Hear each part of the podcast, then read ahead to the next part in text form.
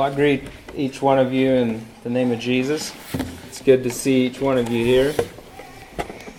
And I'm excited to be here.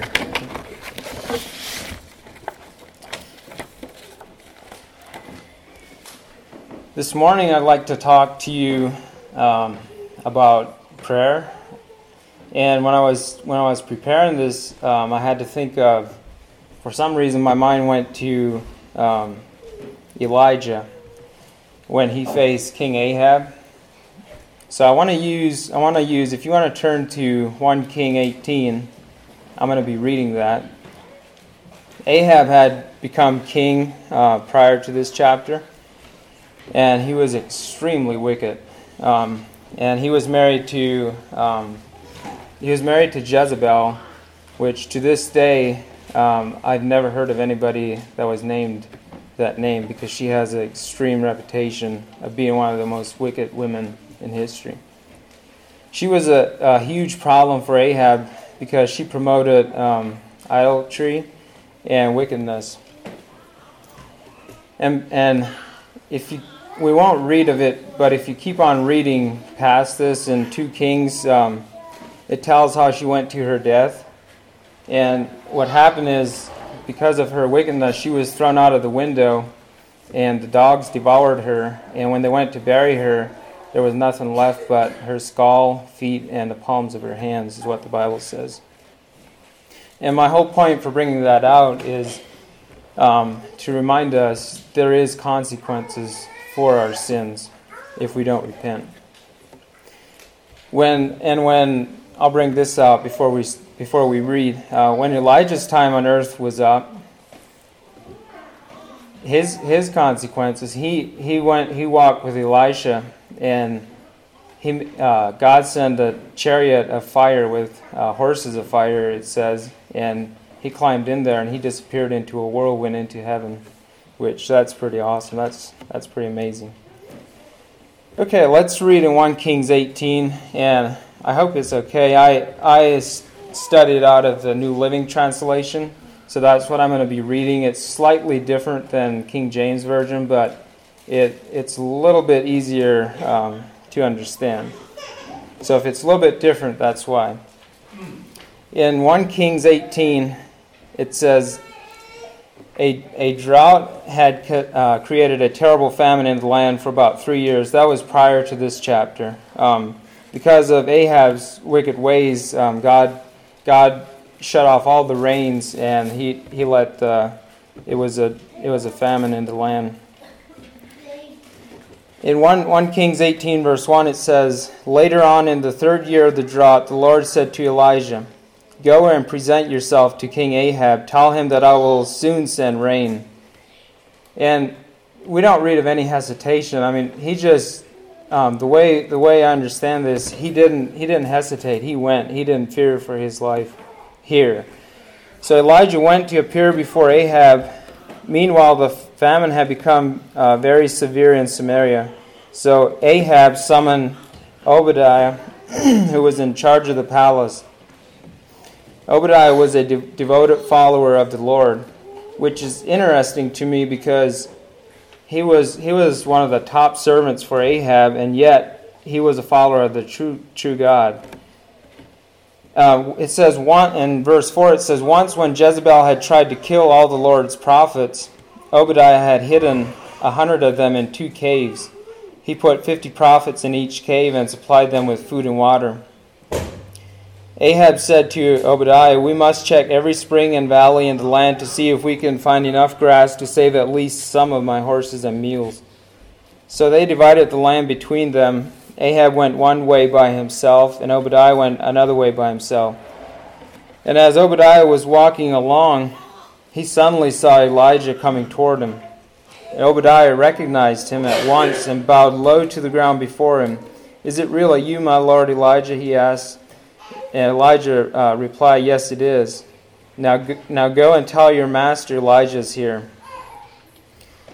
And Obadiah protested, 'What harm have I done to you that you are sending me to my death at the hands of Ahab?'" Because before this, the reason Ahab blamed the drought he blamed it on Elijah, and he had searched the whole earth for Elijah.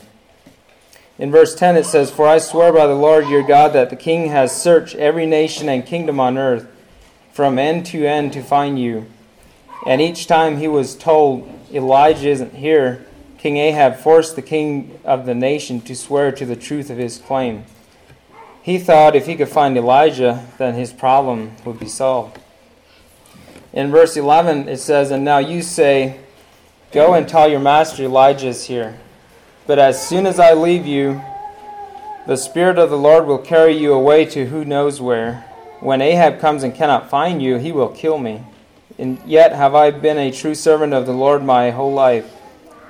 Has no one told you, my Lord, about the time when Jezebel was trying to kill the Lord's prophets, and I hid 100 of them in 2 caves and supplied them with food and water?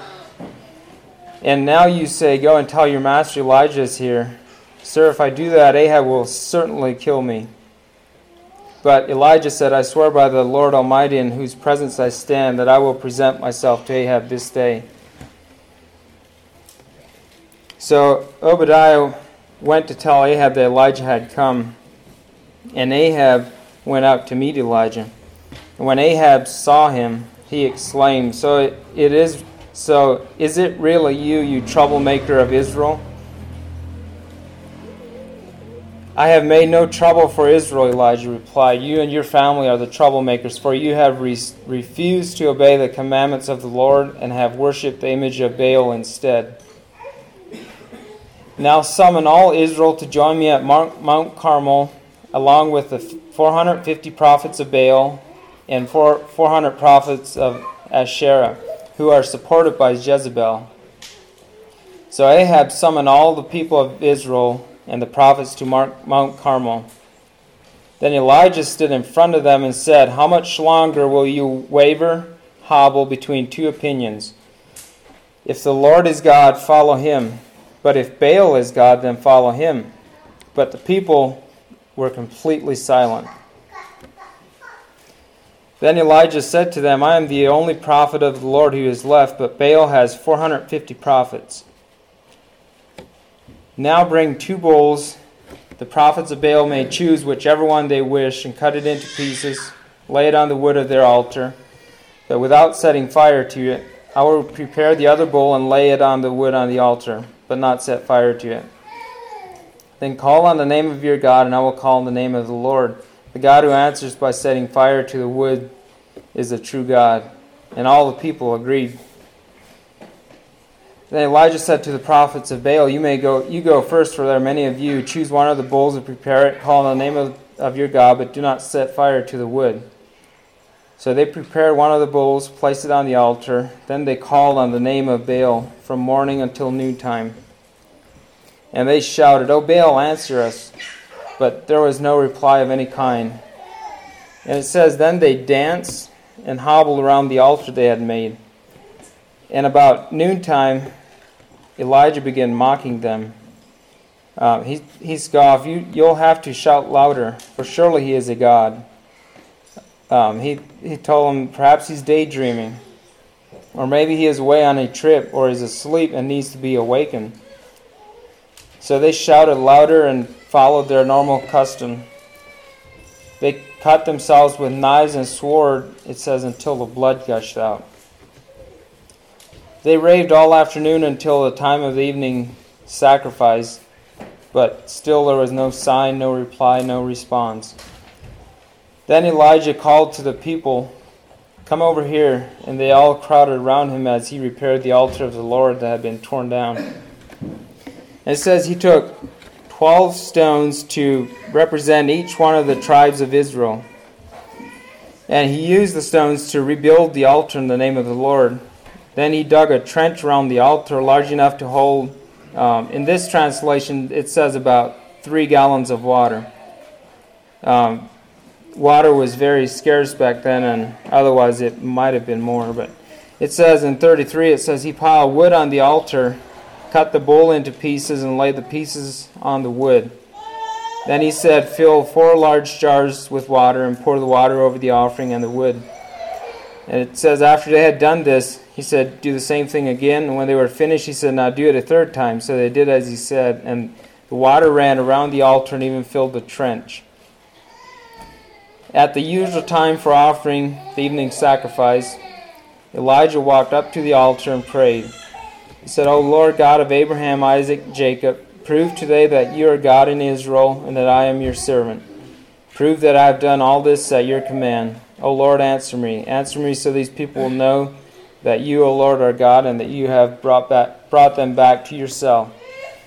And it says, immediately the fire of the Lord flashed down from heaven and burned up the young bull, the wood, the stones, and the dust.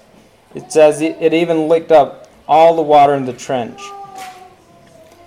And when the people saw it, they fell face down on the ground and cried out, the Lord, he is God. Yes, the Lord is God. Then Elijah commanded, seize all the prophets of Baal. Don't let a single one escape. So the people seized them all, and Elijah took them down to the Kishon Valley and killed them there. You would think at this point Ahab would have turned with the people. He seen the fire come down from heaven, but he didn't. If you continue reading, he continued to be evil and wicked. In 41, it says, then Elijah said to Ahab, go get something to eat and drink, for I hear a mighty rainstorm coming. So Ahab went to eat and drink, but Elijah climbed to the top of Mount Carmel and bowed low to the ground and prayed with his... It says he prayed with his face between his knees. Then he said to his servant, go and look toward the sea. The servant went and looked, then returned to Elijah and said, I didn't see anything.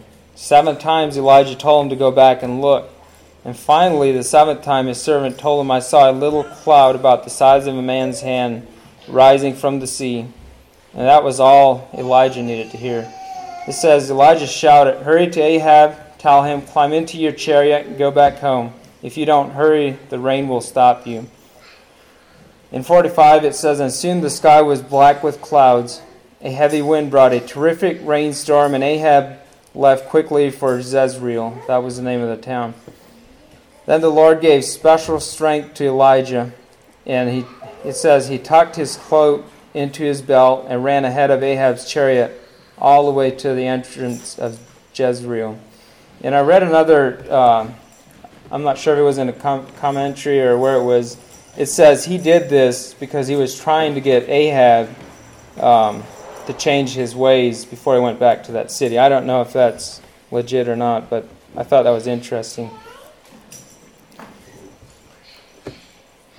And because Ahab didn't change his ways, we read about him later.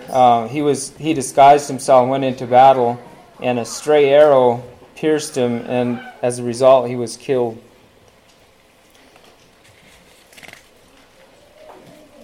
There is extreme great power in asking God when we pray.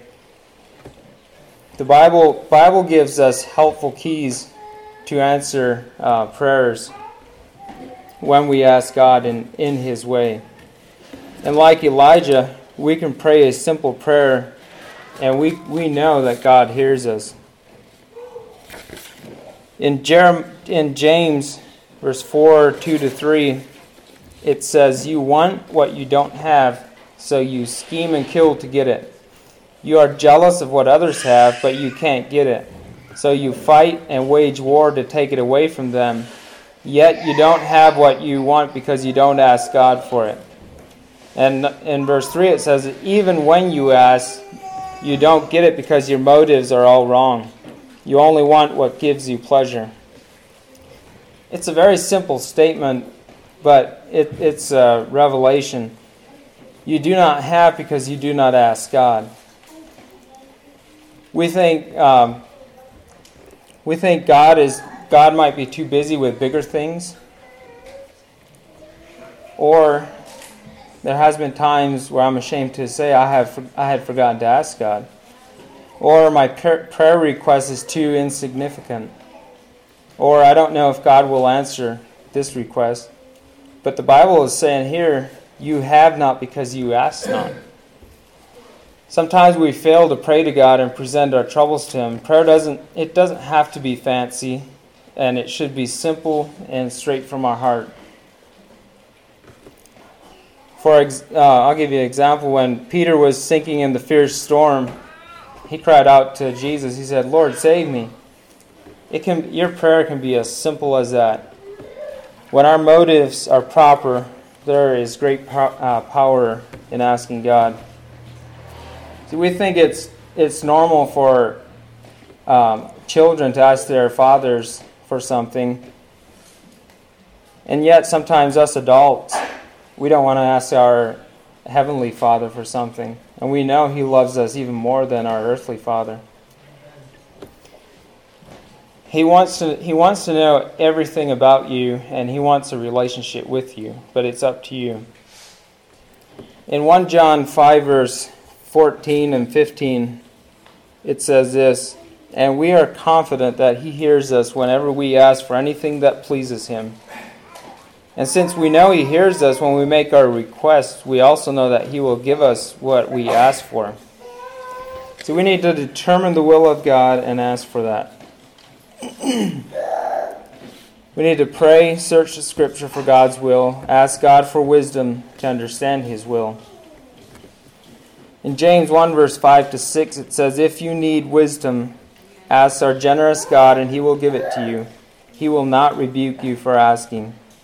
But when you ask Him, be sure that your faith is in God alone. Do not waver, for a person with divided loyalty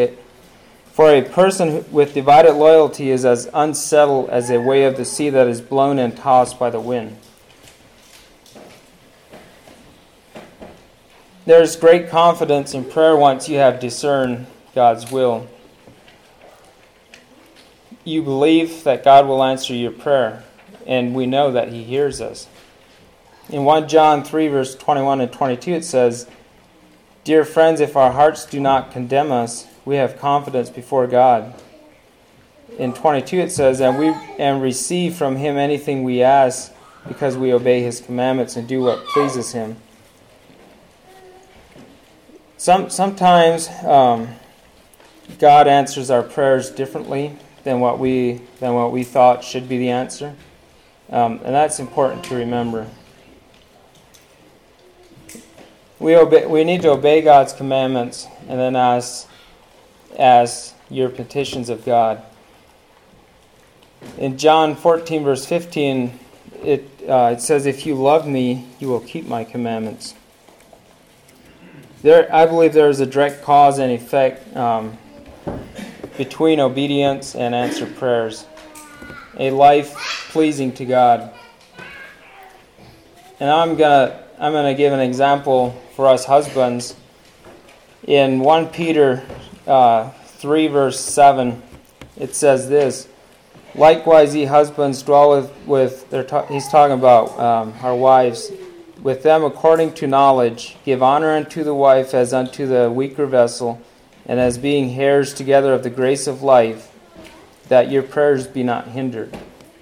So if you don't honor your wife, your prayers will be hindered, is what he's saying. And that was pretty thought-provoking to me. I have often failed with not honoring my wife. In John 15, verse 7, it says, "If you remain in me and my words remain in you, ask whatever you wish and it will be given you." Let's be full of the Word of God, then ask of God from that knowledge. Because it says, "If my word remain in you, ask and it will be given you." Full of God's Word, your faith to ask will be strong. Full of God's Word, your confidence will be strong. Matthew 21, verse 21, it says, "Then Jesus told them, I tell you the truth. If you have faith and don't doubt, you can do things like this and much more. You can even say to this mountain, may you be lifted up, thrown into the sea, and it will happen." In Matthew 21, verse 22, it says, "You can pray for anything, and if you have faith, you will receive it." We need to bring our lacks and needs before God and ask accordingly. Lord, I lack wisdom for this situation. Please grant it. Or, Lord, I lack finances for necessary expenses. Please help me. If we ask in faith, nothing wavering. Ask God, believe God. In Matthew 18, verse 19 and 20, it says, "Again, I tell you that if two on earth agree about anything you ask for, it will be done for you by my Father in heaven. For where two or three come together in my name, there am I with them." It can be very helpful to have a prayer partner, someone that will help you agree with in prayer. I've experienced that. In Matthew 7, verse 8, "And it will be given to you, seek and you will find, knock and the door will be opened to you. For everyone who asks receives, he who seeks finds, and to him who knocks the doors will be open." So let's keep on asking, let's not give up. Let's ask God, experience answered prayers. Let's determine God's will and obey His commandments. Let's live a life pleasing to God. A walk closer to Jesus than you have already had before today. Let's study the Word and be filled more deeply with it. Let's acknowledge our lack and needs before God, and then ask Him concerning them. Let's ask in faith, nothing wavering. And find a fellow believer to be a prayer partner with you. Yesterday when I was studying for my message, I reached out and asked a couple guys to pray for me. And that's what we can have, is we can find a fellow believer to be a prayer partner with you. And I've never found that anyone wasn't willing to pray when I asked. Let's pray to God that He will fill us with wisdom and knowledge as we lead out as fathers, mothers, sisters, brothers, as husbands and wives, and as we go about every day our work. And let's ask God to fill us with wisdom and knowledge to keep growing in His Word and keep furthering His kingdom.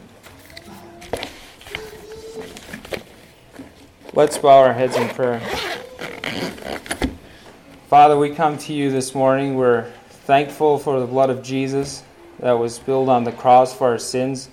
Lord, we just accept this, and we ask that we can spread the good news, that we don't have to go to hell, Lord, that we can be saved eternally with You because of Jesus. Lord, we just ask that You would touch each one here with the Holy Spirit and help us as we go about this next week throughout our work. We just ask that we can be encouragement to the people around us. We just pray this in Jesus' name.